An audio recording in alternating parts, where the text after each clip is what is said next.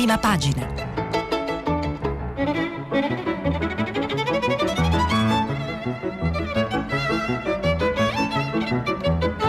Questa settimana i giornali sono letti e commentati da Massimiliano Panarari, editorialista della stampa.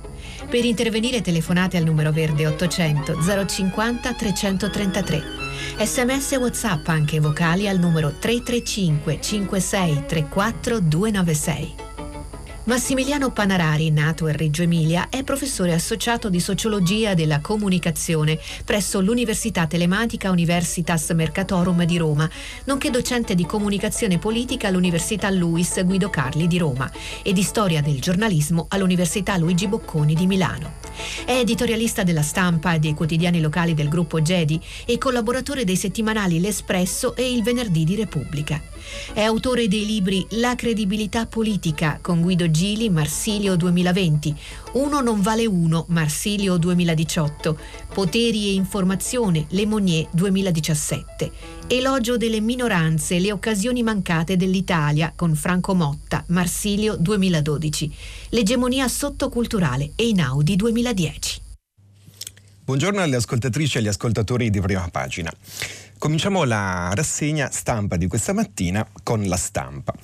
Prima pagina della stampa presenta quello che sta succedendo, il dramma in Sardegna. Il fuoco divora i boschi della Sardegna, centinaia di evacuati, stato d'emergenza purtroppo. L'incubo nero in Sardegna dura da 36 ore. Il fuoco non si ferma, il fronte delle fiamme si allarga sempre di più e la distruzione sta assumendo proporzioni mai viste.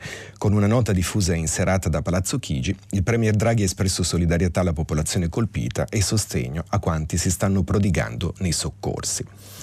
Sempre dalla prima pagina della stampa, ok alla stretta dei costituzionalisti. L'infezione torna a salire, scendono le vittime, vaccini obbligatori a 12 anni. Figliuolo è l'ultimo miglio. A Brignani del CTS immunizzare anche i ragazzi e Salvini si schiera con i no pass. Sergio Brignani, intervistato da Francesco Rigatelli, professore ordinario di immunologia all'Università Statale di Milano e membro del CTS, affronta in un'intervista alla stampa appunto i temi della vaccinazione auspicando l'obbligo per tutti i cittadini dai 12 anni in su e l'allargamento del Green Pass a ogni luogo dove le persone possano contagiarsi.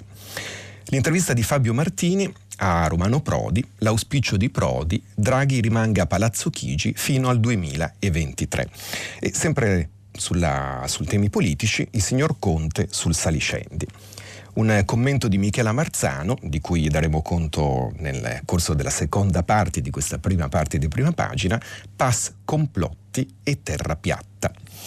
Mentre Claudia Gerini si confessa non sono Novax ma ho le mie paure. Franco Giubilei compie un'immersione, un viaggio notturno nelle discoteche clandestine d'Italia, esplose con l'emergenza Covid, mentre Carlo Pizzati nel suo racconto sull'Everest ci dice che l'Everest è infetto e il virus conquista anche purtroppo il tetto del mondo. Maurizio Ferraris parla di robot, automazione, così le macchine ci rendono liberi. Per l'economia invece Giuseppe Bottero racconta la rivoluzione di Scannapieco, di Dario Scannapieco alla Cassa Depositi e Prestiti, con l'addio al progetto di una nuova IRI. Tokyo 2020, sulla prima pagina della stampa, Giulia Zonca, Michael Phelps dice ineggia Forza Federica, oggi sarà una gara epica, mentre Linda Laura Sabatini, direttrice e direttora generale della, dell'Istat, racconta che quando sono i nonni a vincere una medaglia si raggiunge per l'appunto una rivoluzione gentile e molto interessante. Questa era la prima pagina della stampa di quest'oggi. Passiamo alla prima del Corriere della Sera. Vaccini, appello del governo. Dopo le manifestazioni, Speranza Arma per la Libertà allerta per i focolai nei luoghi di vacanza. La ministra dell'Interno Lamorgese dice cortei inaccettabili. Letta, che viene intervistato da Monica Guerzoni, inneggia un patto di maggioranza, invita a un patto di maggioranza sulla lotta al virus. Salvini ha fatto un passo, però porti la Lega con sé, dice il segretario del PD Enrico Letta. Luciano Fontana, direttore del Corriere della Sera, risponde al, ai lettori nessun gioco con i Novax mentre Angelo Panebianco, sempre sullo stesso tema, mette insieme giustizia e Green Pass, così ostili in nome del popolo, una serie di riflessioni e di ragionamenti su populismi differenti ma che si stringono la mano ancora una volta nel corso di questi mesi. Fallire a 16 anni e ricominciare, forza benedetta, il bilancio sul nuoto, squalificata la campionessa più giovane. Ancora tre medaglie con le dediche ai nonni per l'appunto anche sulla prima pagina del Corriere della Sera.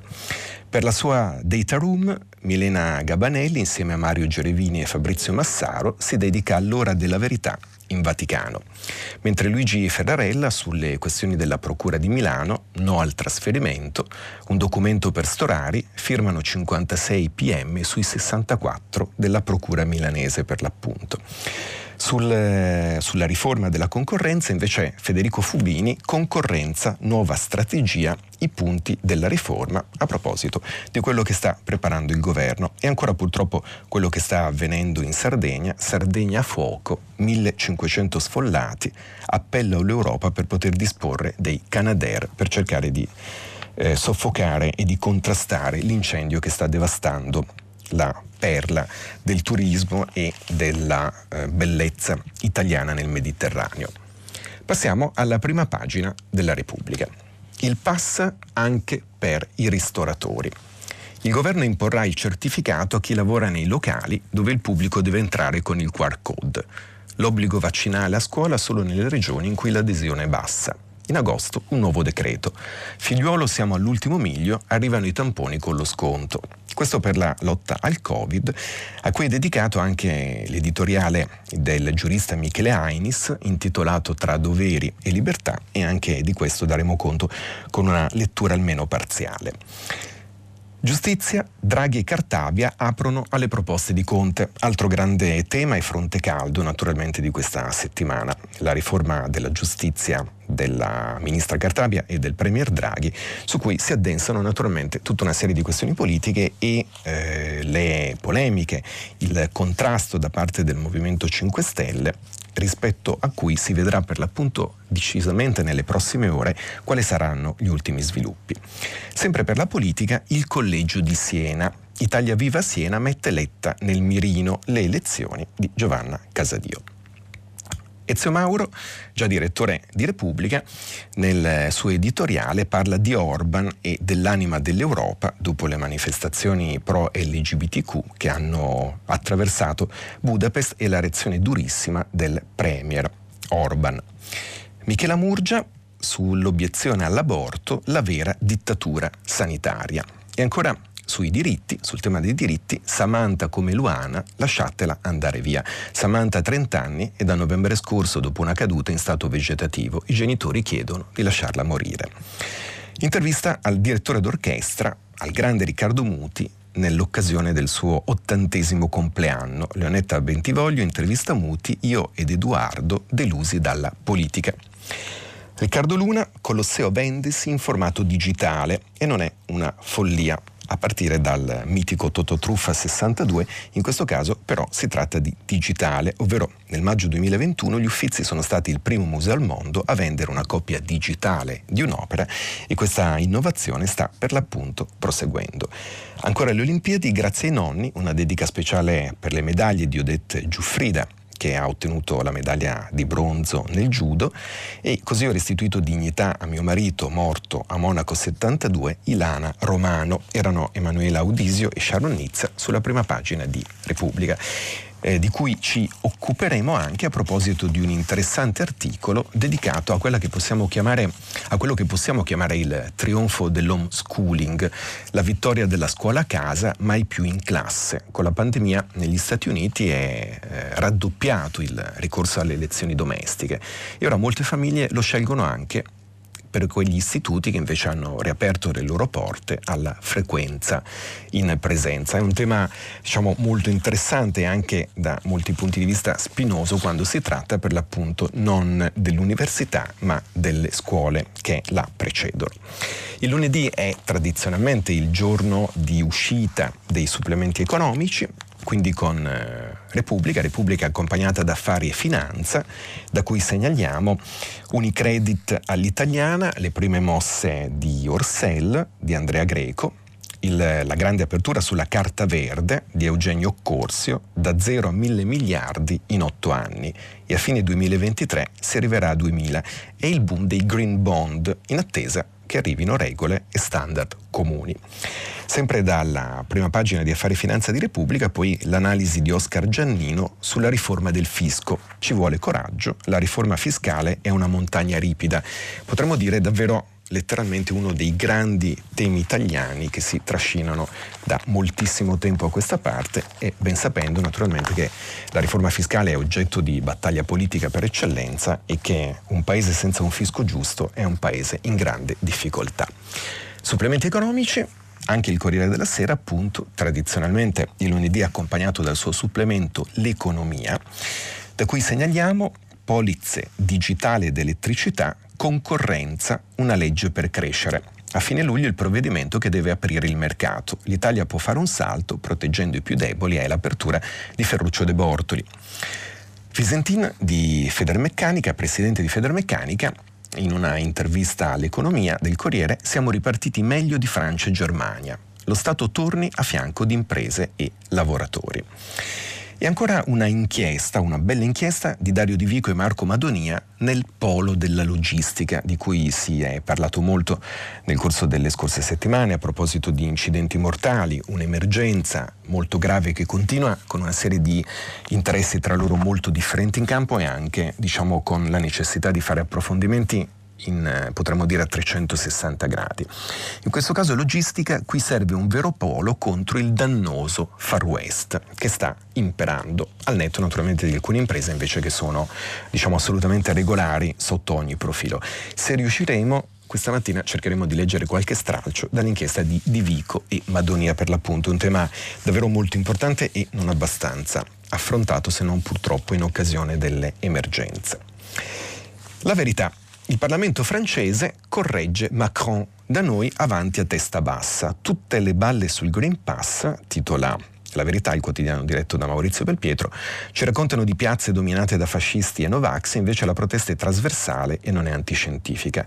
Pure chi si è immunizzato, soprattutto con una sola dose, si contagia e contagia. Il passaporto è decisione politica discutibile. Negli articoli e negli editoriali di Francesco Borgonovo e Stefano Graziosi.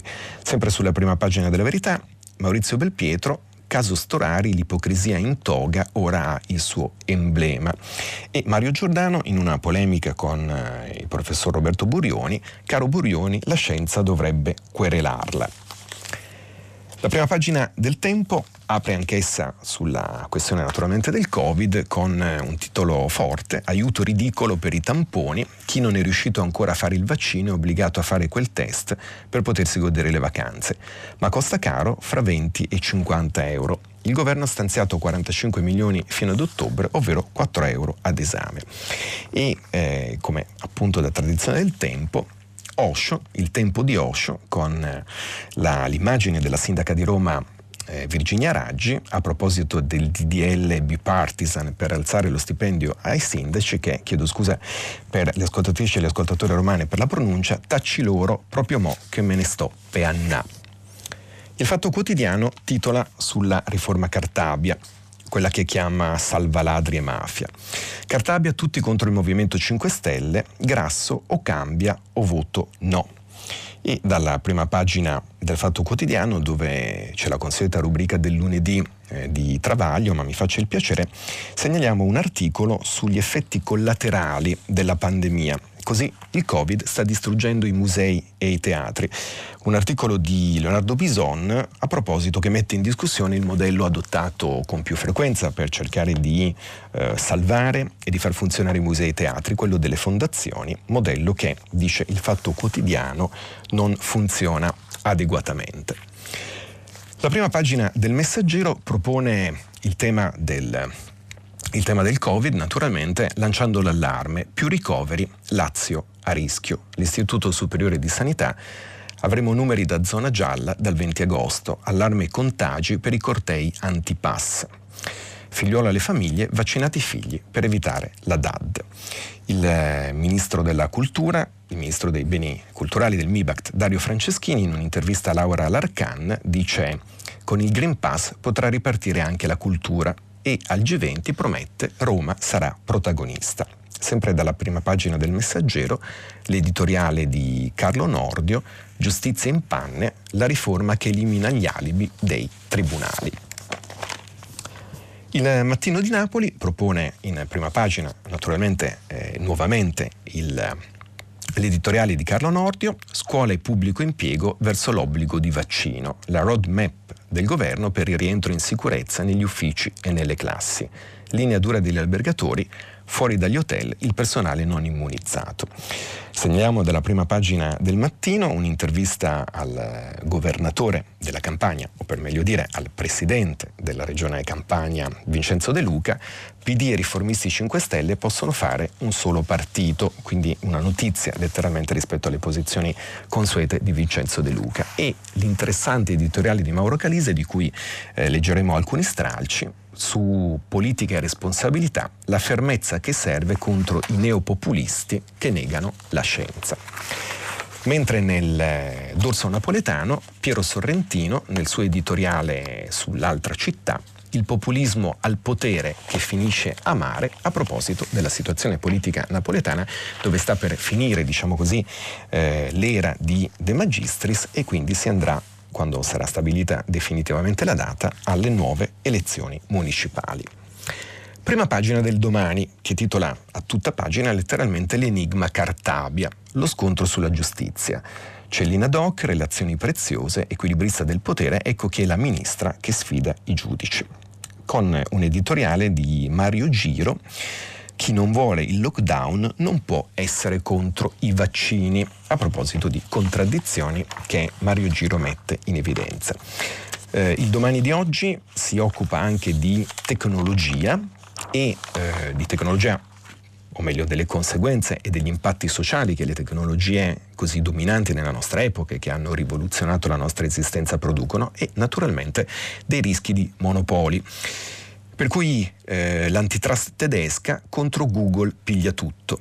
Trasformandosi anche in provider di servizi, il motore vuole rispondere al meglio alle richieste degli utenti, ma in questo modo si sostituisce de facto ad altri siti, facendo diminuire il loro traffico e il loro fatturato. In Germania si indaga anche su Showcase, che mostra le notizie dei giornali con cui il colosso si è accordato. Questo era Johannes Persch dalla Germania con una corrispondenza dalla Germania. Invece la scrittrice Letizia Pezzali, sempre sul domani, scrive di Elon Musk, Elon Musk che è eh, diciamo davvero un personal brand della rivoluzione digitale. Il potere ipnotico di Elon Musk e gli altri casi in cui i social riescono a plasmare il mercato, ovvero l'effetto Musk. Passiamo alla prima pagina del giornale. La caduta di Milano, terremoto in procura. Il caso Toghe sfascia il tribunale lombardo, scrive eh, il quotidiano diretto da Augusto Minzolini. Cento giudici hanno firmato un documento in difesa di Storari, il PM cacciato per la fuga di notizie sui verbali. Cassese, in un'intervista al costituzionalista e presidente merito della Corte Costituzionale Sabino Cassese, che dice basta con i magistrati che si giudicano tra loro. Sulla faida sinistra, come la definisce il giornale, Pasquale Napolitano, dal seggio alle alleanze, l'infinito duello Letta-Renzi. E poi Felice Amanti sull'ira di Giorgia Meloni, soldi ed arcuri, orfani di Conte nella bufera. Matteo Sacchi riesuma eh, diciamo, che quelle che potremmo considerare le radici del Green Pass e scrive il precedente storico ma che fascista il Green Pass è un'idea nata nel Settecento e fa riferimento al eh, certificato che la Repubblica Serenissima di Venezia rilasciava per garantire l'immunità delle persone e senza il quale non si viaggiava, così da salvare salute e affari. L'idea del certificato è vecchia di secoli come anche la lotta dura alle malattie.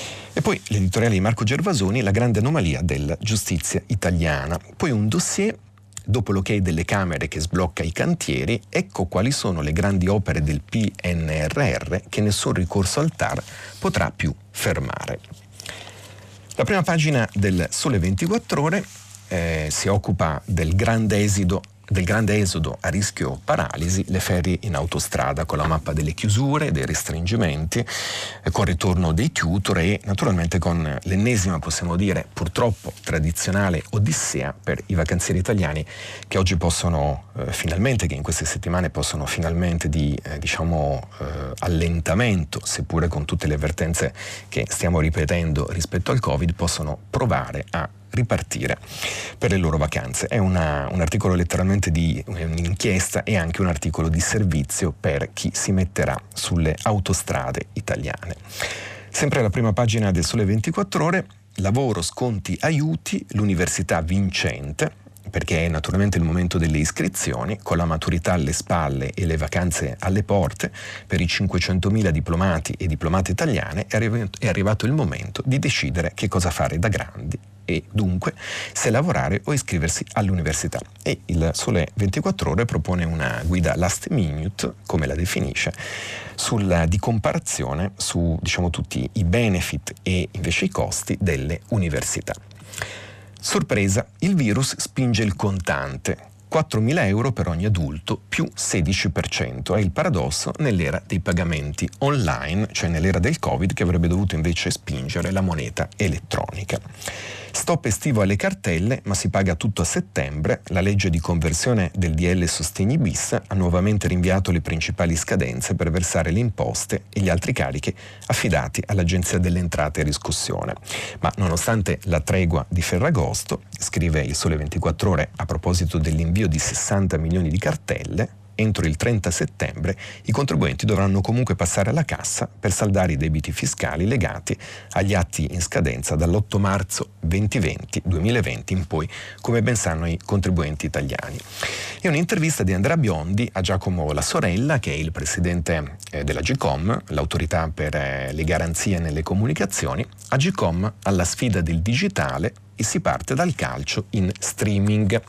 Questa era la eh, prima pagina del Sole 24 ore da cui eh, in ultimo segnaliamo brand e attivismo, relazione vincente ma rischiosa aumentano le prese di posizione delle aziende su temi politici e sociali. Sarà la, moda, sarà la mossa giusta, la mossa e la moda per certi versi per l'appunto, nel senso che a partire come sempre dagli Stati Uniti si sono moltiplicate le scelte, eh, gli endorsement, le prese di posizione e gli schieramenti diretti delle grandi corporation. Un tema nel quale naturalmente la questione del brand e del posizionamento è decisivo con una serie di conseguenze. Brand activism positivo, interessante, ma per l'appunto anche con rischi e non solo, ovviamente per il mercato. Libero, sulla sua prima pagina, titola con l'intervista Salvini Cambierò il Green Pass. Le persone scese in piazza contro i lasciapassare vanno ascoltate, non obblighiamo gli insegnanti a vaccinarsi, da PD e Movimento 5 Stelle provocazioni continue perché assumere Arcuri e la Fornero è evidente che una parte della magistratura sia legata alla sinistra. Questa è l'intervista, questi sono, eh, diciamo, questi sono sotto, questo è il sottotitolo dell'intervista Salvini, a Matteo Salvini fatta da Pietro Senaldi sulla prima pagina di Libero. Ancora dalla prima pagina di Libero, Alessandro Giuli, non sarà facile liberarci dei 5 Stelle, Conte finge di voler la crisi ma è pronto ad accodarsi. E Corrado Cone, con un articolo relativo al dibattito, alla discussione sulla libertà, anche la cultura si è ammalata. Non c'è bisogno di scomodare un autore marxista alla moda come Slavoj Žižek per dire che questi che stiamo vivendo sono anni interessanti parte da qui Corrado Cone per una serie di riflessioni sulla questione e il tema della libertà e su come questo tema viene sfidato, messo in gioco o convalidato dal dibattito relativo al Green Pass. Sempre dal domani, e cominciamo con le letture, segnalo nelle pagine interne un commento di un eh, protagonista della politica e della storia politica italiana, Rino Formica che a proposito della eh, battaglia politica che si aprirà a proposito del Quirinale, segnala l'arma di Draghi nel semestre bianco è solo il voto di fiducia. Negli scorsi giorni, scrive Rino Formica, in poche ore è avvenuto qualcosa di straordinario. il Consiglio Superiore della Magistratura ha assunto un orientamento ostile alla riforma della giustizia. Il che vuol dire che il presidente del CSM, ovvero il presidente della Repubblica, o è consenziente o è in minoranza.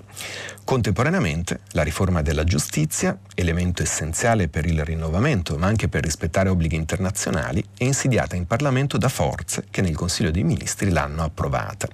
È insidiata in maniera apertamente ostativa con 900 emendamenti. Ricorda Rino Formica. La risposta del presidente Mario Draghi e della ministra Marta Cartabia è stata saggiamente politica.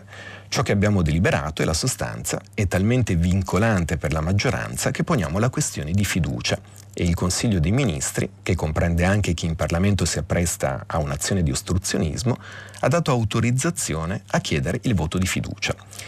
L'episodio è il segno che vi è una maggioranza nel governo e una diversa maggioranza possibile in Parlamento. E questo è un elemento che pone il governo fuori dalla garanzia di essere sostenuto da una maggioranza parlamentare stabile su argomenti fondativi.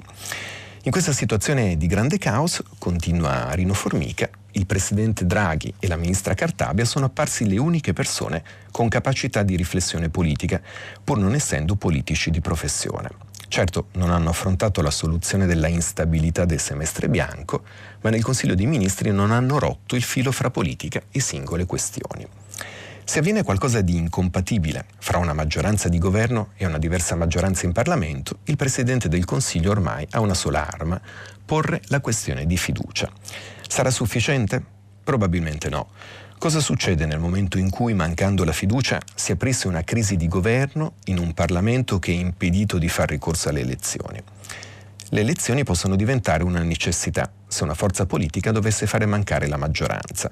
Alcune voci, dalla politica all'accademia, avevano messo in guardia le massime istituzioni dall'arrivare a questa situazione limite pericolosa per la tenuta democratica e delle istituzioni stesse. L'unica possibilità sarebbe quella drammatica di un Presidente della Repubblica costretto a dimettersi per far eleggere nel caos un nuovo Presidente che poi potrà sciogliere le Camere. Altro non può fare il Presidente del Consiglio perché chi aveva il potere di scioglimento delle Camere fin qui altro non ha fatto. Così Rino Formica sull'intreccio tra tensioni presenti e potenzialmente dirompenti appunto nella maggioranza e l'intreccio con il semestre bianco. Ritorniamo invece sul tema dei vaccini con l'editoriale di Mauro Calisa sul mattino, intitolato La fermezza che serve contro i neopopulisti che negano la scienza. Visto che la crisi Covid si protrae, la politica dei partiti dei leader sta cercando di incorporarla nei propri schemi di combattimento. Continueremo a parlare di emergenza e di provvedimenti eccezionali, ma la spinta all'unanimismo che aveva dominato l'anno scorso si è ormai esaurita e torna a galla la vecchia faglia antisistema, scrive Mauro Calise. Da un lato la protesta populista, dall'altro lato l'elite. Sono cambiati i rapporti di forza, almeno per il momento. Le elite hanno ripreso il controllo grazie al ruolo che la scienza, medica, epidemiologica, economica, ha svolto nel fronteggiare la catastrofe. Ma facendosi beffe di quanti si erano illusi che con la pandemia il mondo sarebbe cambiato, i Novax stanno tornando alla carica, riesumando i medesimi slogan i protagonisti con i quali i populisti di destra e di sinistra avevano provato ad abbattere la piramide meritocratica su cui si è retto da tre secoli ad oggi l'Occidente. E l'esito dello scontro ricorda Mauro Calise, è tornato ad essere incerto, perché il neopopulismo di Vampi ha bisogno di una vittoria simbolo. Molti si cominciano a chiedere se sarà l'Italia a fornirgliela. Per un soffio, ai calci di rigore, non c'era riuscita l'America. Resto sempre colpito da quanto sia corta la memoria politica, quanto in fretta si dimentichi il rischio, il burrone in cui non si è caduti. Per una manciata di voti Trump non è stato rieletto e basta vedere la forza straordinaria che il trumpismo conserva nella società americana, ai vertici come nel suo ventre molle, per sapere che l'individualismo libertario e antistatalista sarebbe oggi l'ideologia dominante, se solo quella manciata di voti fosse finita dall'altra parte. Invece ha prevalso Biden e in Europa continua a brillare la stella di Mario Draghi. Oggi ricorrono nove anni da quella frase fatidica con cui il governatore della BCE riportò l'immagine europea ai valori di solidarietà e di coesione dei suoi padri fondatori. Un ruolo che si è rafforzato enormemente nel tornante drammatico di quest'ultimo anno, ma sarebbe illusorio pensare che questa svolta ha messo radici salde negli elettorati. Al contrario, il consenso di cui godono, nelle piazze e nei sondaggi, gli alfieri populisti è stato soltanto scalfito. È vero, rispetto a due anni fa, l'onda d'urto è scemata e i toni si sono un po' abbassati. Per stare ai due casi più eclatanti, la sconfitta alle regionali di Le Pen e la battuta d'arresto di Salvini segnalano qualche difficoltà. Non di meno, fa una certa impressione vedere che la tragedia in cui il virus ha precipitato il mondo non abbia modificato l'opinione di decine di milioni di persone che restano pervicacemente convinte che la realtà non è quella che si vede, ma un oscuro complotto dei potenti ai danni dei meno abbienti. Forse, continua Mauro Calise, è giunto il momento di riprendere e rilanciare molto sul serio lo slogan di Mario Draghi, non più come un impegno finanziario, ma come un programma politico. Smetterla di illudersi di usare, nella battaglia contro i Novax, il guanto di velluto dell'opzione della persuasione, ma seguire e se necessario irrigidire la linea intransigente di Macron. Non a caso il leader che per primo si troverà ad affrontare nelle urne la ribellione che già serpeggia nelle piazze. Sui vaccini niente mediazioni o con la scienza, la protezione dello Stato e il rispetto delle più elementari regole della convivenza civile, o contro questo sistema e fuori. Conoscendo il Premier è probabile che stia meditando questo passo. Già se ne è avuta qualche avvisaglia a proposito dei pronunciamenti ambigui di alcuni leader che siedono nella sua maggioranza. Ma per saltare il fosso è necessario che il segnale venga dato al Paese, con chiarezza e, se occorre, con durezza. C'è una linea di intransigenza che non può essere messa in discussione e che verrà fatta rispettare da tutti, cittadini e partiti, whatever it takes, a qualunque costo. Così scrive lo scienziato della politica Mauro Calise a proposito del conflitto tra il neopopulismo e la scienza nella campagna vaccinale.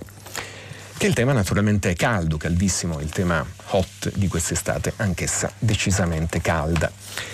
Sempre su questo tema, ora proponiamo un altro punto di vista eh, a favore dei vaccini, ma parzialmente differente nelle argomentazioni, che è quello del giurista Michele Ainis, dalla prima pagina di Repubblica, tra doveri e libertà. Scrive sulla prima pagina di Repubblica Michele Ainis. Questo Green Pass è una creatura misteriosa. Non si capisce neppure se sia un consiglio o un obbligo.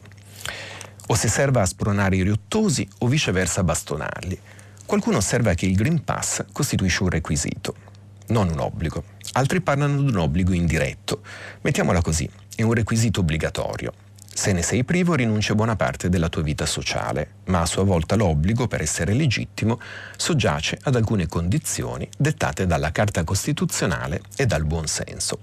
Primo, occorre una legge o un decreto legge la pretende l'articolo 32 della Costituzione affinché una legge così drastica venga discussa in Parlamento. E la legge dovrebbe, continua Michele Ainis, riflettere poi un criterio di gradualità, di applicazione progressiva e temperata, senza liste di proscrizione né diktat, già che ogni misura sanitaria obbligatoria si situa sul crinale fra libertà e doveri.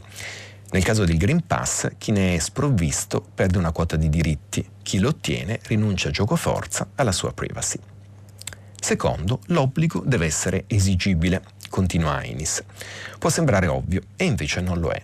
Quasi la metà degli italiani non ha ancora completato il ciclo vaccinale e in 20 milioni non hanno ricevuto alcuna dose. Se corressero tutti insieme a vaccinarsi, la loro richiesta non potrebbe venire soddisfatta, perché al momento sussiste una riserva di 3,3 milioni di dosi a RNA messaggero senza dire degli immunodepressi o delle persone a cui per vari motivi il vaccino è sconsigliato. Terzo, l'estensione del Green Pass. Dipende dalla situazione di fatto e dipende dai diritti in gioco. Oggi c'è un allarme, non un'emergenza assoluta e meno male come un anno fa, con gli ospedali saturi e centinaia di morti al giorno. Dunque è lecito comprimere un ventaglio di diritti secondari relativi al tempo libero, come una cena al ristorante o una domenica allo stadio, non però i diritti che la Costituzione stessa dichiara fondamentali. È il caso del lavoro, così come della libertà di circolare su ogni mezzo di trasporto. Il guaio è che soffia un vento di intolleranza acre, nemico delle mezze misure. Da un lato il popolo dei Novax, due italiani su 10, stima Diamanti su Repubblica, 31 maggio, o più semplicemente di quanti aspettano che a vaccinarsi siano gli altri, tutti gli altri, così loro se la scampano senza pagare dazio. Egoismo di massa che oltretutto infrange i doveri inderogabili di solidarietà sociale evocati dall'articolo 2 della Costituzione. Dall'altro lato marciano i legionari del vaccino, sguainando il pugnale contro gli infedeli. Così la virologa Ilaria Capo vorrebbe far pagare i non vaccinati le cure ospedaliere. Confindustria propone di espellerli dai luoghi di lavoro, lasciandoli però senza stipendio. Idem l'associazione dei presidi rispetto agli insegnanti. E intanto la statale di Milano ha già vietato le residenze universitarie agli studenti privi del vaccino. Se l'area che tira è questa, tanto vale stabilire la vaccinazione obbligatoria, senza troppa ipocrisia, dice Michele Ainis. D'altronde il governo l'ha già decisa per i medici, ma un'ulteriore stretta è lecita soltanto se si impennano i contagi, i ricoveri, i decessi. Qui oggi è stato perciò giusto lasciare fuori dal decreto i diritti fondamentali, scuola, trasporti, lavoro. Ed è invece sbagliato pretendere il Green Pass per i concorsi pubblici, benché sia già obbligatorio un tampone negativo, assimilandoli alle sagre e alle piscine, mescolando il posto fisso con lo svago. C'è infatti un unico criterio distintivo da tenere a mente e non dipende dalla quantità di folla ospitata in uno spazio, bensì dalla qualità del diritto di volta in volta esercitato. Così Michele Ainis sul Green Pass su Repubblica, da cui segnaliamo anche un editoriale nelle pagine dei commenti di Alberto Melloni sulle due chiese a confronto, il processo in Vaticano. E ancora sul tema caldissimo del Green Pass, dalla prima pagina della stampa, segnaliamo l'editoriale di Michela Marzano intitolato Pass complotti e terra piatta. La terra è piatta, dicono i terrapiattisti convinta che la gravità non esista, che l'uomo non sia mai andato sulla Luna e che nemmeno i dinosauri siano mai esistiti. La storia che ci viene raccontata è falsa. L'unica verità per loro è che siamo tutti vittime della manipolazione dei poteri forti. Avete mai provato a contraddirli, scrive la filosofa, o a cercare di farli ragionare? Vi è mai successo che uno di loro vi rispondesse serissimo che basta guardarsi intorno mentre ci si muove o si viaggia per rendersi conto che la Terra è piatta? Si inizia evocando i terapeutisti, pur volendo parlare del Green Pass e dei vaccini, è perché ho la netta sensazione che il dibattito sulla pandemia e sulle misure necessarie per poter tornare pian piano alla normalità assomigli molto alla controversia sulla rotondità della Terra. E nonostante le evidenze e gli argomenti scientifici, scrive Michela Marzano, portati avanti da astronauti, astrofisici, geologi e altri esperti, non si riesce a intaccare la granitica certezza di chi è convinto appunto che la Terra sia piatta. Per ognuno di loro l'astronauta è un attore, l'astrofisico un pagliaccio, la NASA un'organizzazione terroristica. Posizioni che mutatis mutandis si ritrovano oggi tra i Novax, i Nivax e i No Green Pass e che rendono impossibile qualunque tipo di dialogo. Ma procediamo con ordine, provando a mettere in fila le ragioni di molti di coloro che sono scesi in piazza contro il passaporto schiavitù, l'obbligo vaccinale, la truffa Covid e la dittatura. La prima cosa che si può obiettare è che il passaporto verde per poter andare al cinema, allo stadio, al teatro, al ristorante non prevede l'obbligo vaccinale. Per avere il Green Pass e andare ad esempio al cinema basta anche solo farsi un tampone e risultare negativi. E perché mai, se non si è vaccinati, ci si dovrebbe sottoporre a un tampone per andare al cinema. Perché lo Stato vuole cancellare la mia libertà? Domande certo lecite, cui però è abbastanza facile rispondere. Ci si deve vaccinare o si deve fare un tampone per evitare che i contagi aumentino e che il virus, mutando, possa poi bucare i vaccini, costringendoci tutti prima o poi a non poter più andare quindi al cinema, al teatro o al ristorante. E dunque? Dunque, non è vero che il Green Pass restringe la nostra libertà. Si tratta al contrario di uno strumento necessario per evitare a breve di dover ricorrere a misure davvero restrittive. E perché mai si dovrebbe ricorrere a misure ancora più restrittive quando si sa che le persone fragili sono già vaccinate e che i giovani, anche se positivi, sono asintomatici? Perché con la variante Delta si è abbassata l'età media di chi finisce in ospedale ed essendo il Covid un virus di cui ancora si sa molto poco, è meglio evitare l'arrivo di nuove e ancora più pericolose varianti. Il ragionamento sembra coerente, ma per i no Green Pass, molti dei quali sono di fatto ni o Novax, non lo è affatto. Secondo loro non è vero che i vaccini tamponi bloccano la circolazione del virus, anzi, per alcuni sono proprio i vaccinati che permetterebbero al virus di mutare. E poi comunque per molti di loro questo virus è solo fuffa. E quando medici virologi prendono la parola per raccontare ciò che hanno vissuto nei reparti di terapia intensiva, oppure per spiegare che Covid muta grazie a chi non è vaccinato, la risposta è che questi medici e questi virologi mentono e che bisogna invece ascoltare quello che dicono coloro a cui non viene data la parola. Cioè, chi verrebbe ad obiettare? Ma il dibattito, quando si arriva a questo punto, è già finito. Attenzione, non sto affermando Conclude Michela Marzano che non esistano complotti. A volte esistono, ma non sono certo i deliri complottisti che ci aiutano a scoprirli. Per sventarli sono necessari ragionamenti equilibrati e fondati, da un lato su un sano scetticismo nei confronti delle versioni ufficiali dei fatti e dall'altro lato sull'analisi dei dati esistenti. Il pensiero complottista invece è basato su un iperscetticismo e su un'interpretazione forzata dei fatti. Le teorie del complotto, come le sette, sembrano offrire conforto quando ci si trova immersi nell'incertezza e ci si sente impotenti, ma in realtà non aiutano affatto. Sostenendo idee contraddittorie alimentano la confusione, interpretando ogni fatto che le contraddice come parte del complotto, nutrono il sospetto, impermeabili di fronte a qualsiasi evidenza o prova, sono autosigillate. Chi studia da tempo questi pseudo liberi pensatori suggerisce di evitare di utilizzare toni sarcastici e dimostrarsi invece empatici. Ma anche all'empatia c'è un limite, soprattutto quando il complottismo si fa beffa di chi è morto, di chi ha contratto il virus e pena a venirne fuori e di tutti coloro che in nome del bene comune hanno accettato molte restrizioni, si sono vaccinati e adesso vogliono davvero uscire dal tunnel della pandemia. In ogni modo, so già che tutto ciò che ho scritto servirà forse solo a ricevere insulti sui social. Va bene, mi arrendo. La terra è piatta conclude Michela Marzano il suo editoriale a favore del Green Pass e contro l'irrazionalismo antiscientifico.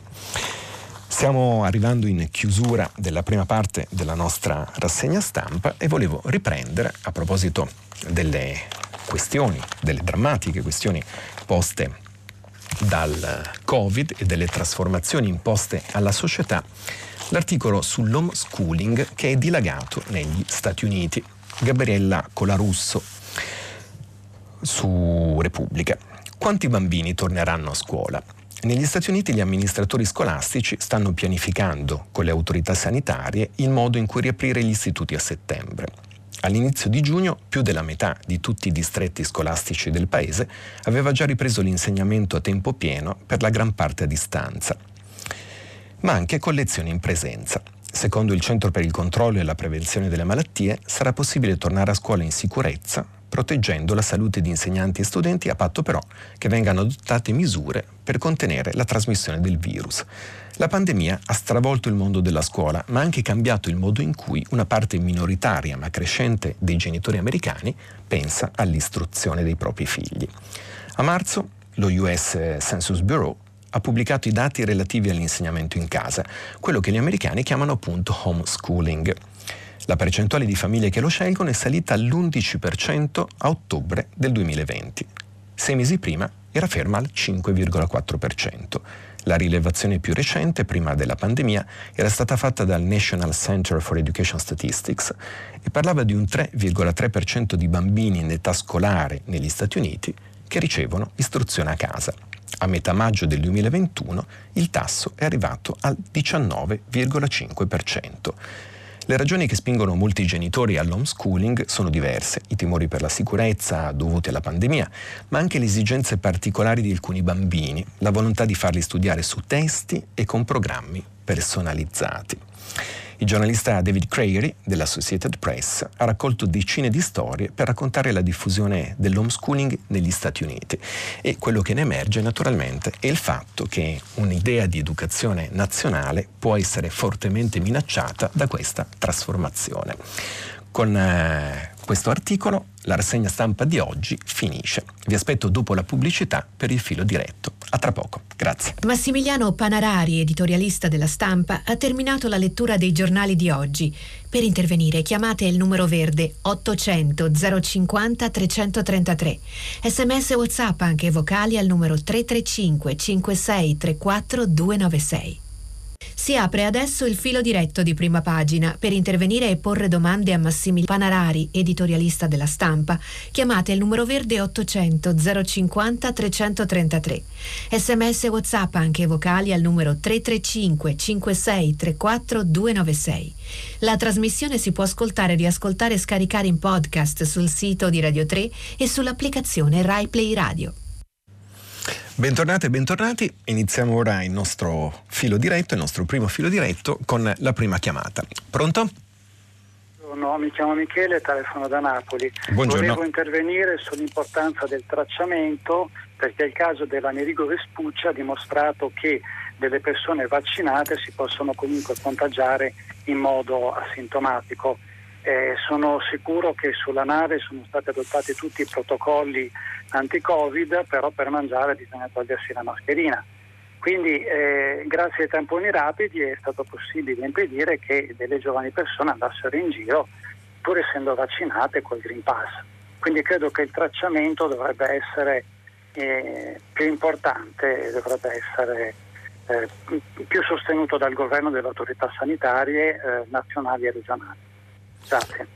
Molte grazie a lei, eh, assolutamente eh, un'osservazione molto puntuale e, e, molto corretta. Il tema del tracciamento, come le ascoltatrici e gli ascoltatori sanno, è stato uno dei problemi, soprattutto nella fase purtroppo più dura, la cosiddetta prima ondata, rispetto ad altri paesi per molteplici ragioni. Eh, siamo ci siamo trovati in, in, grandi difficoltà nel poter operare il tracciamento e quindi a questo punto dovrebbe essere una strategia e uno strumento di contrasto da utilizzare per l'appunto con forza. Il signor Michele Napoli ricordava il caso dell'Amerigo Vespucci dove per l'appunto il tampone rapido che è uno strumento davvero molto prezioso ha consentito di, eh, diciamo, di tamponare letteralmente quello che poteva essere un nuovo focolaio.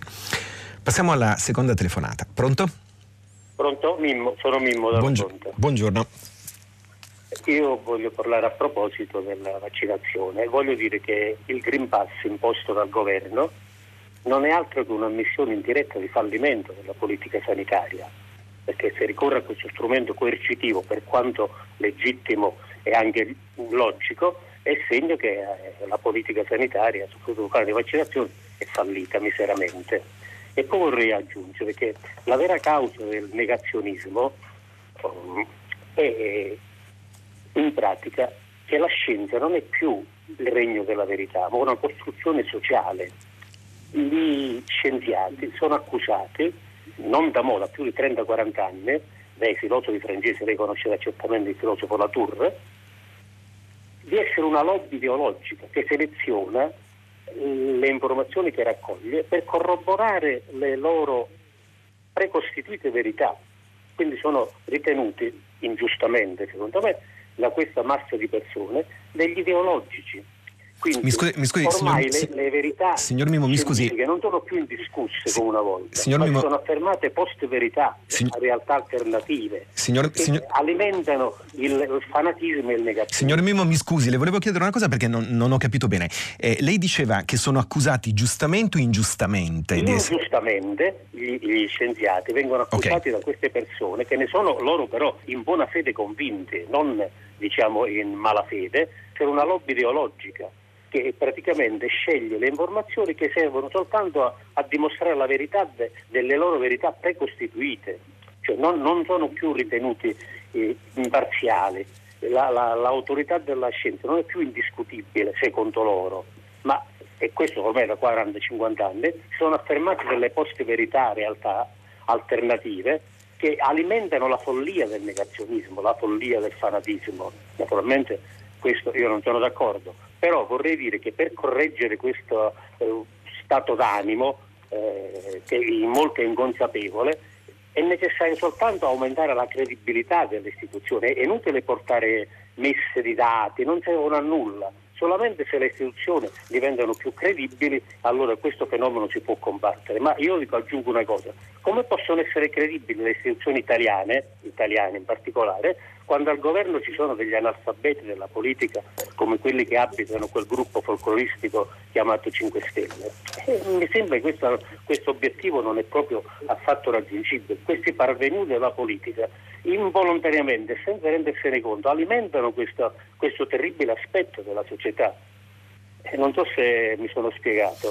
E, eh, grazie, mo, molto grazie, si, si, è spiegato perfettamente, anzi diciamo, eh, a parte l'ultimo giudizio che è un giudizio naturalmente politico, assolutamente legittimo, un giudizio politico molto forte, eh, il signor Mimo ha, ha posto delle questioni molto interessanti naturalmente, evocava il, l'epistemologo, il filosofo della scienza eh, Bruno Latour, eh, che è diciamo, eh, l'ultima espressione di un, di un, dibattito molto interessante naturalmente sulla, diciamo, sui fondamenti epistemologici della scienza che eh, appunto il signor Mimmo lo ricordava opportunamente, in realtà dura da almeno 30 anni, 40 anni, sostanzialmente coincide con le trasformazioni degli anni 60, con il 68, potremmo dire con tutto un filone che è quello dell'anarchismo epistemologico, da Imre Lakatos a Paul Feyerabend e eh, per citare un, un, autore, un filosofo forse più conosciuto, il tema del cambio di paradigma di Thomas Kuhn all'interno della scienza, ovvero la descrizione che a partire dagli anni 60 alcuni filosofi epistemologi hanno fatto della scienza come un luogo di conflitto, un luogo di conflitto appunto tra eh, visioni, tra teorie differenti. Ed è assolutamente logico, è assolutamente naturale, eh, è sempre stato così per l'appunto perché la scienza è un ambito di eh, distinzione, appunto di conflittualità tra paradigmi differenti che cercano di spiegare la realtà.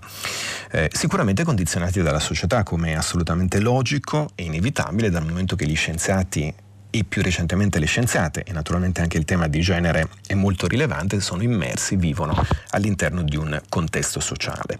Il punto però è che, a differenza delle ideologie, la scienza si basa sul metodo sperimentale. Eh, naturalmente è un metodo che acquisisce dati in maniera faticosa, grazie all'avanzamento tecnologico in maniera più rapida, che si può trovare, come nel caso del Covid, di fronte a eh, eventi inaspettati o a eh, fattori ed elementi non conosciuti, ma va a validare la, eh, le teorie. Le teorie quindi combattono, si confrontano, ma chi fa giustizia delle stesse è il dato sperimentale. Eh, e questa è la distinzione strutturale per cui diciamo, una parte di quelle polemiche filosofiche contro la scienza positiva, che erano a loro volta espressioni di visioni ideologiche, eh, si trovano a diciamo, esprimere una narrazione a loro volta. Eh, mentre il signor Mimmo diciamo, fotografava con, con, precisione che è, eh, quella che è stata una trasformazione della società nella direzione del relativismo. Il relativismo ha equiparato la scienza a appunto qualunque altro tipo di narrazione, per usare un'espressione molto nota e molto conosciuta.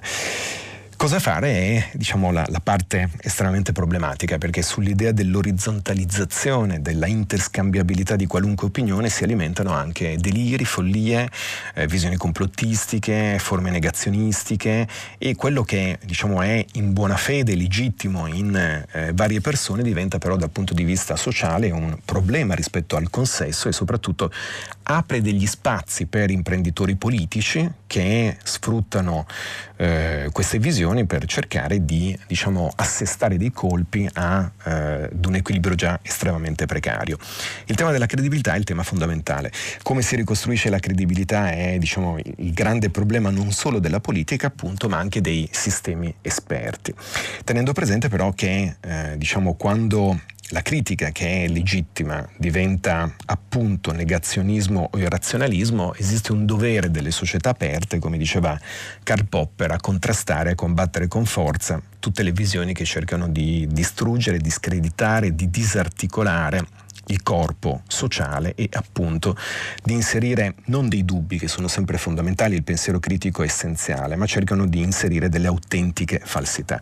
E il tema della post-verità che appunto ha diciamo, prodotto conseguenze molto concrete e molto precise e sicuramente all'interno del ripristino, della ricostruzione della credibilità che come dice eh, un sociologo italiano Guido Gili è una relazione per cui la credibilità ha bisogno di fiducia ed essendo una dimensione relazionale ha bisogno di essere sempre alimentata e sempre rivista, il tema del buon esempio, il tema del comportamento coerente da parte di chi ha delle, eh, dei ruoli all'interno della società è fondamentale e per esempio a proposito della ipermediatizzazione a cui abbiamo assistito nel corso dei mesi passati di alcuni scienziati, naturalmente eh, diciamo, le contraddizioni e il sottoporsi alla logica mediatica del conflitto e della spettacolarizzazione di alcuni di questi scienziati non ha contribuito a, diciamo, a rasserenare il discorso pubblico e anzi ha probabilmente alimentato e fornito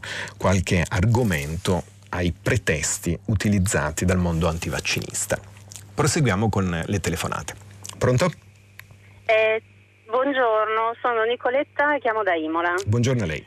Eh, io telefonavo perché mi ha colpito la notizia dell'homeschooling e, e, penso che abbia proprio anche un significato rispetto a questi interventi che sono succeduti prima di, prima di me sul tema della, anche della Novax. E credo che la scuola eh, abbia proprio questa funzione importantissima di eh, condivisione e di diciamo, formazione alla vita e quindi anche è uno strumento per eh, far crescere il pensiero critico. E se manca questo elemento di gruppo e di condivisione e di buon esempio, buone prassi, ma ciascuno è rinchiuso nel suo ambito familiare, credo che questo possa essere un elemento negativo, al di là diciamo, dei casi specifici dove la scuola, l'homeschooling può avere un valore aggiunto per chi ha delle patologie o per chi ha delle situazioni particolari. Non Certo, questo, è eh, quello eh, che, che, dice la signora Nicoletta, è, è appunto diciamo, molto, molto, utile e molto importante per sviluppare una serie di riflessioni. Aggiungo solo un elemento, nel 2012 una, un dato, l'84% delle famiglie americane, segnala lo US Census Bureau, sceglievano che sceglievano di educare eh, in casa con l'homeschooling i propri figli erano bianche. Mentre sempre i dati del, dell'ufficio eh, del censo nazionale, dell'ufficio censitario nazionale statunitense, federale statunitense, ci segnalano che adesso invece la percentuale è in crescita presso tutti i gruppi etnici e anche presso le afroamericane più abbienti, che hanno quindi le possibilità economiche, facoltà, le facoltà economiche di far studiare i figli a casa. E qui troviamo eh, diciamo, l'in, l'innestarsi, l'intrecciarsi di una serie di processi che sono processi che minano il corpo sociale, nel senso che da un lato c'è la preoccupazione legittima, lo diciamo ancora una volta, naturalmente molto comprensibile, la paura rispetto alla alla diffusione della pandemia eh, e anche eh, un fenomeno che in America, che negli Stati Uniti e più in generale nel mondo anglosassone era molto meno rilevante, eh, del, dire, del, cercare di tenere i figli a casa, quella dimensione di familismo, diciamo così, che come le ascoltatrici e gli ascoltatori sanno veniva invece rimproverata ai popoli europei mediterranei. L'essere mammoni, per usare un'espressione brutale. In questo caso invece questa tendenza si sta diffondendo, la tendenza a tenere all'interno del nido protetti i propri figli. Dall'altro c'è un elemento che è un elemento strutturale, eh, è un elemento diciamo anche di formidabile conflitto politico negli Stati Uniti. La rivoluzione reganiana o la controrivoluzione reganiana, cioè il neoconservatorismo statunitense, prende le mosse da un eh, referendum promosso in California, Reagan era il governatore della California, in cui si chiedeva di cambiare il, eh, i percorsi del busing cioè di cambiare i percorsi del trasporto pubblico in maniera da evitare una serie, diciamo, da evitare un'alta frequenza delle corse degli autobus del trasporto pubblico che peraltro nel caso statunitense e californiano in particolare è naturalmente molto più debole che in Europa, evitando che andasse nei quartieri poveri e nei quartieri abitati da persone afroamericane. In questo modo si riduceva e si scoraggiava la partecipazione e la presenza di eh, figli delle minoranze alle scuole, diciamo, a maggioranza bianca. Naturalmente il tema della scuola è per l'appunto il tema dell'integrazione, di un'integrazione che è un'integrazione etnica e razziale, diciamo così, ma è più in generale il tema dell'integrazione sociale. La scuola è il luogo della pluralità, è il luogo in cui i diversi devono frequentarsi a partire per l'appunto da quando sono più piccoli, da quando siamo più piccoli, per capire che il mondo è fatto di diversità. Il fatto di tenere a casa i figli o di eh, diciamo, eh, mandarli solamente in scuole molto molto omogenee in una società già tribalizzata e in cui la corsa, la tendenza alla riduzione all'incontro con l'altro, con il diverso è così marcata, ci porta in una direzione davvero molto problematica. La scuola è stata un, uno straordinario ascensore sociale per una parte della storia recente, la, sto- la, scuola è un luogo in cui appunto si capisce che c'è eh, una pluralità, un ventaglio di esperienze culturali, di eh, visioni, di provenienze familiari tra loro molto differenti e il fatto di andare a scuola tra diversi dovrebbe essere una delle grandi priorità degli stati liberali e delle democrazie liberal rappresentative. E quindi una volta superata l'emergenza per l'appunto bisognerebbe che, sperando che questo questo non sia diciamo, l'ennesimo inutile dei desiderata, un rilancio della scuola pensato anche in questi termini. Proseguiamo con le telefonate. Pronto? Sì, buongiorno, sono buongiorno. Vittorio. Buongiorno a lei. Buongiorno. Guarda, io vorrei chiamare per la questione degli incendi in Sardegna, ma in generale fenomeno che ahimè eh, temo eh, anche quest'estate ci eh, coprirà le cronache delle prossime settimane eh, perché eh, la cosa che mi ha più, diciamo, che a me un po' ancora irrita eh, consiste nel, nel, modo in cui viene raccontata. Da un lato eh, ci concentriamo sulle eh, persone che sono state coinvolte e quindi sfollate cioè, quando invece dovremmo cominciare a contare eh, proprio gli, gli, esseri non umani che vengono diciamo, danneggiati, quindi alberi e animali, eh, non per metterli in primo piano, ma perché comunque il punto è cosa vive come biodiversità in quei 20.000 ettari. La seconda questione attiene proprio a, all'ampiezza di questo, di questo fenomeno. Il, nell'area mediterranea, mi ricordo c'era un rapporto dell'anno scorso di Greenpeace con, con la SISEF, che era la società mi pare di selvicoltura ed ecologia forestale che parlava di 8,5 milioni di ettari bruciati negli ultimi dieci anni, vale a dire 3,5 Sardegne, se, se, si può dire così, e solo in Italia siamo intorno ai 110 mila ettari l'anno, non ce lo possiamo permettere, per cui eh, questo è il secondo punto, non possiamo continuare a ragionare in termini di risarcimento, il danno ambientale, il disastro ambientale non si risarcisce, si previene, quindi il punto è non richiedere il PNRR per riforestare, ma per prevenire, facciamone delle cose, ripopoliamo, eh, presidiamo, preveniamo il rischio, costruiamo competenze, facciamone, so, ser- un servizio civile annuale in cui si, si mandano giovani a uh, ricucire il rapporto con le aree boschive, fare volontariato per uno o due mesi e presidiare, perché altrimenti insomma, la questione è uh, chi ora si occupa delle aree boschive nelle regioni più toccate da questi fenomeni, dall'Umbria in giù con riscaldamento eh, siamo davvero messi molto molto a rischio. L'ho fatta lunga, chiedo scusa, ma è una questione preoccupante. Grazie. Certo, gra- grazie al signor Vittorio, questo è un altro tema, un altro tema molto importante.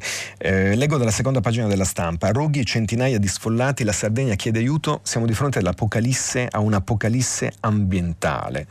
Eh, nell'Oristanese la gente fugge dalle case, oltre 20.000 ettari di campi bruciati, cancellati anche i vigneti della Malvasia. Paesi sotto assedio, animali carbonizzati, le fiamme strazzano il cuore dell'isola. Per l'appunto non è, come diceva il signor Vittorio, purtroppo una novità, ogni estate ci troviamo a parlare di questa tragedia che, eh, diciamo da quello che leggiamo, ancora una volta ha un'origine dolosa. In questo caso diciamo, non siamo di fronte a diciamo, le conseguenze del, del, riscaldamento globale o dell'emergenza climatica, ma di fronte all'ennesima purtroppo forma di criminalità e di delinquenza. E da questo punto di vista la prevenzione dovrebbe essere, eh, diciamo, andare di pari passo con la repressione, nel senso che c'è un grande tema che è un tema di sicurezza, che è un tema diciamo, che eh, corre purtroppo, dilaga in ogni ambito della società e in questo caso la sicurezza ambientale, la sicurezza ecologica, diciamo che è complicata, naturalmente difficile, soprattutto soprattutto in un'isola eh, piena di eh, diciamo, luoghi disabitati, piena per l'appunto di una biodiversità in cui è difficile esercitare un controllo e un presidio dovrebbe però essere oggetto di, diciamo, di un tentativo e di una strategia e delle eh, cose che eh, evocava il signor Vittorio, il tema del servizio civile è un altro tema importante. Eh, potrebbe essere anzi sicuramente sarebbe una soluzione opportuna e utile. Eh, alcune associazioni,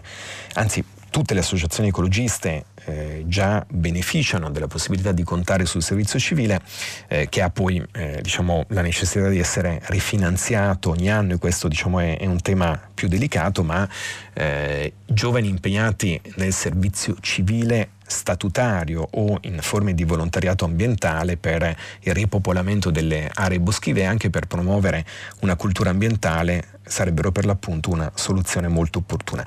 Molto opportuna anche oggi che ci troviamo ai noi ad affrontare l'ennesimo drammatico problema di disoccupazione giovanile, quindi una forma di servizio retribuita in questo caso eh, per la comunità in campo ecologico sarebbe per l'appunto da cogliere al balzo e da finanziare. Proseguiamo con le telefonate. Pronto? Pronto, sono Giorgio, Buongiorno. telefono dall'Alta Val di Non. Sono produttore biologico nelle Marche sono temporaneamente assente dalla mia azienda.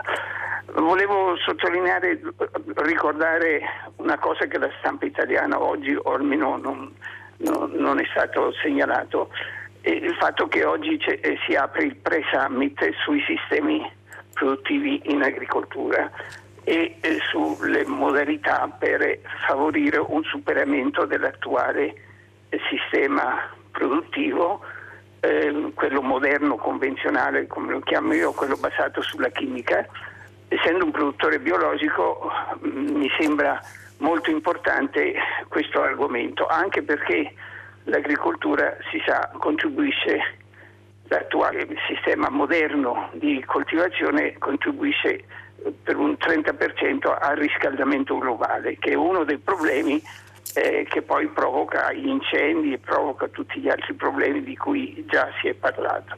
Allora volevo segnalare e, e richiedere a lei come giornalista come mai c'è questa disattenzione. Allora, in Italia da anni, da molti anni, si pratica una forma di agricoltura che si chiama biologica, dei procedimenti che riporta a, a sistemi più sostenibili e decisamente più uh, razionali per la produzione di cibo. Ovviamente non si tratta soltanto di produzione, ma anche di tutto il sistema, quello che parte dalla produzione, dall'uso delle, de, dei terreni a ovviamente alla distribuzione e, e anche qui un ragionamento va fatto, sì. ha senso contribuire a, mh, mm, ancora all'allontanamento della, delle zone produttive, come è avvenuto negli ultimi 40 anni, dai luoghi di consumo e, e invece non, non, si debba ri, rivalutare la, la, la, vicinanza, quello che si chiamava chilometro zero una volta. Allora al, al, volevo non solo ricordare che c'è un momento di discussione pubblica a livello delle Nazioni Unite, è un pre-summit ovviamente che prepara il summit che si svolgerà a settembre, ma anche questa disattenzione dei media al, a questa problematica che è fondamentale, di cui poi dopo segnaliamo soltanto eh, le cose drammatiche, gli incendi in Sardegna ma, eh, o i temporali eh, che allagano zone eh, una volta ritenute molto pregiate della, della Germania. Grazie al signor Giorgio, che naturalmente essendo eh, un operatore, un produttore biologico, un operatore del settore, eh, diciamo, ha fornito un punto di vista eh, molto, molto, dettagliato e molto preciso sulla questione. Io non sono diciamo, un tuttologo, grande eh, fiducia e grande rispetto per i sistemi esperti per cui non, non sono in condizioni di, di, dire nulla e volevo semplicemente però eh, ricordare il fatto che Radio Tremondo si è già occupato del tema e tornerà appunto ad occuparsene. Quindi Radio 3 seguirà eh, il summit e racconterà le trasformazioni e eh, diciamo, l'evoluzione e la discussione, lo stato del dibattito rispetto ai metodi di coltivazione e rispetto a, eh, alla rivoluzione green anche all'interno di quel settore.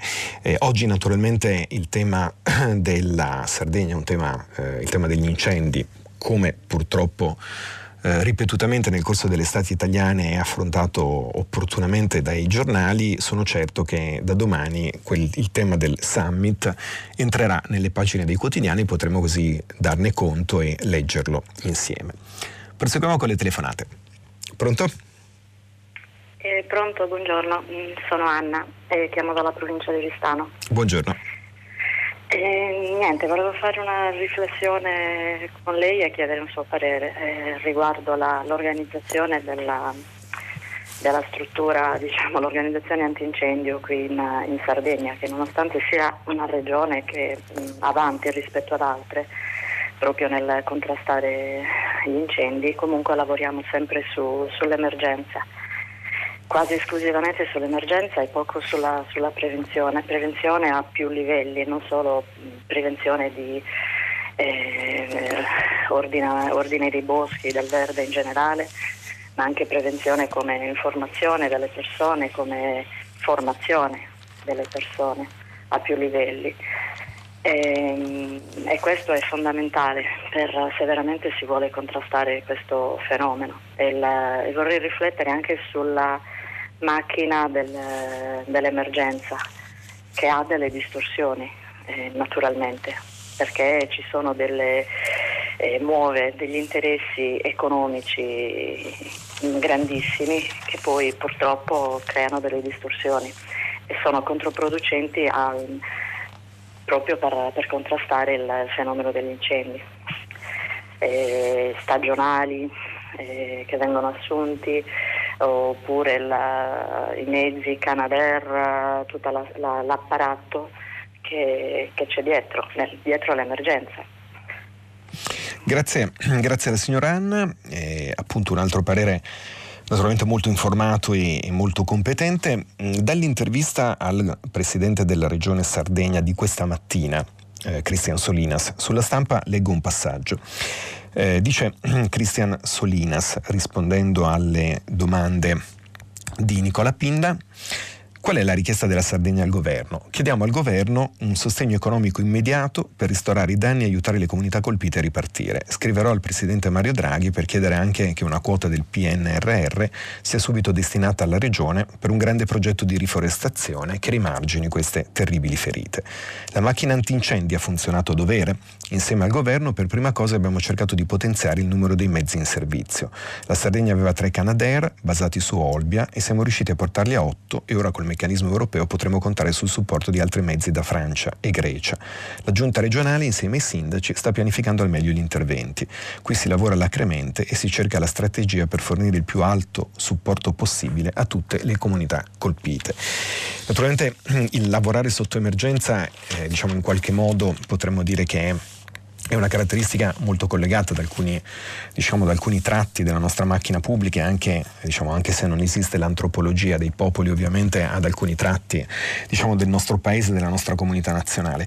Però è una, purtroppo non è una eh, specificità solo italiana, come evidente, ma è collegata al, per un verso alla disponibilità di mezzi, in questo caso innanzitutto di mezzi finanziari, e dall'altro al fatto che eh, diciamo, la eh, psicologia umana tende a ad agire solamente sotto stress, ad attivarsi e a vedere i problemi quando ci sono, faticando molto a riuscire a concepirli, ad immaginarli prima che si presentino. Questo tema della prevenzione che emergeva dall'intervento della signora Anna, dall'intervento prima del signor Vittorio, è invece una questione chiave. Prevenzione rispetto agli incendi, prevenzione, cultura della prevenzione più in generale in molti altri ambiti e altri settori del nostro paese. Eh, Giuseppe, mm, leggo un messaggio eh, arrivato eh, da Giuseppe Treviso, mi può spiegare perché compariamo bombardieri F-35 anziché Canadair? Lo leggo perché naturalmente ha a che fare con questo tema, eh, diciamo qui si stanno mescolando però due aspetti diversi perché eh, quegli aerei, gli F-35, rientrano all'interno degli obblighi di partecipazione all'Alleanza Atlantica e quindi diciamo in questo momento, in questo, in questo tema il signor Treviso tende a mescolare due questioni che non sono compatibili per l'appunto. Proseguiamo con le telefonate. Pronto? Pronto, buongiorno, sono Giulio da Milano. Buongiorno. Ma, buongiorno. Marta Marzano ha parlato dei terrapiattisti. Terapiattisti sono una categoria utilizzata per gettare discredito su, su, tutti quelli che dire, si pongono delle domande al di là diciamo, delle eh, rappresentazioni che vengono fornite dal potere. Uh, Michele, Marzano, eh, Michele Marzano, scusa. Sì, sì, Michele Marzano. Eh, ehm, ha, ha, scritto in gioventù una, una, un bel libro, Estensione del dominio della manipolazione, in cui parlava dire, delle tecniche psicologiche che venivano utilizzate dalle aziende per sfruttare meglio i, i lavoratori per plagiarli.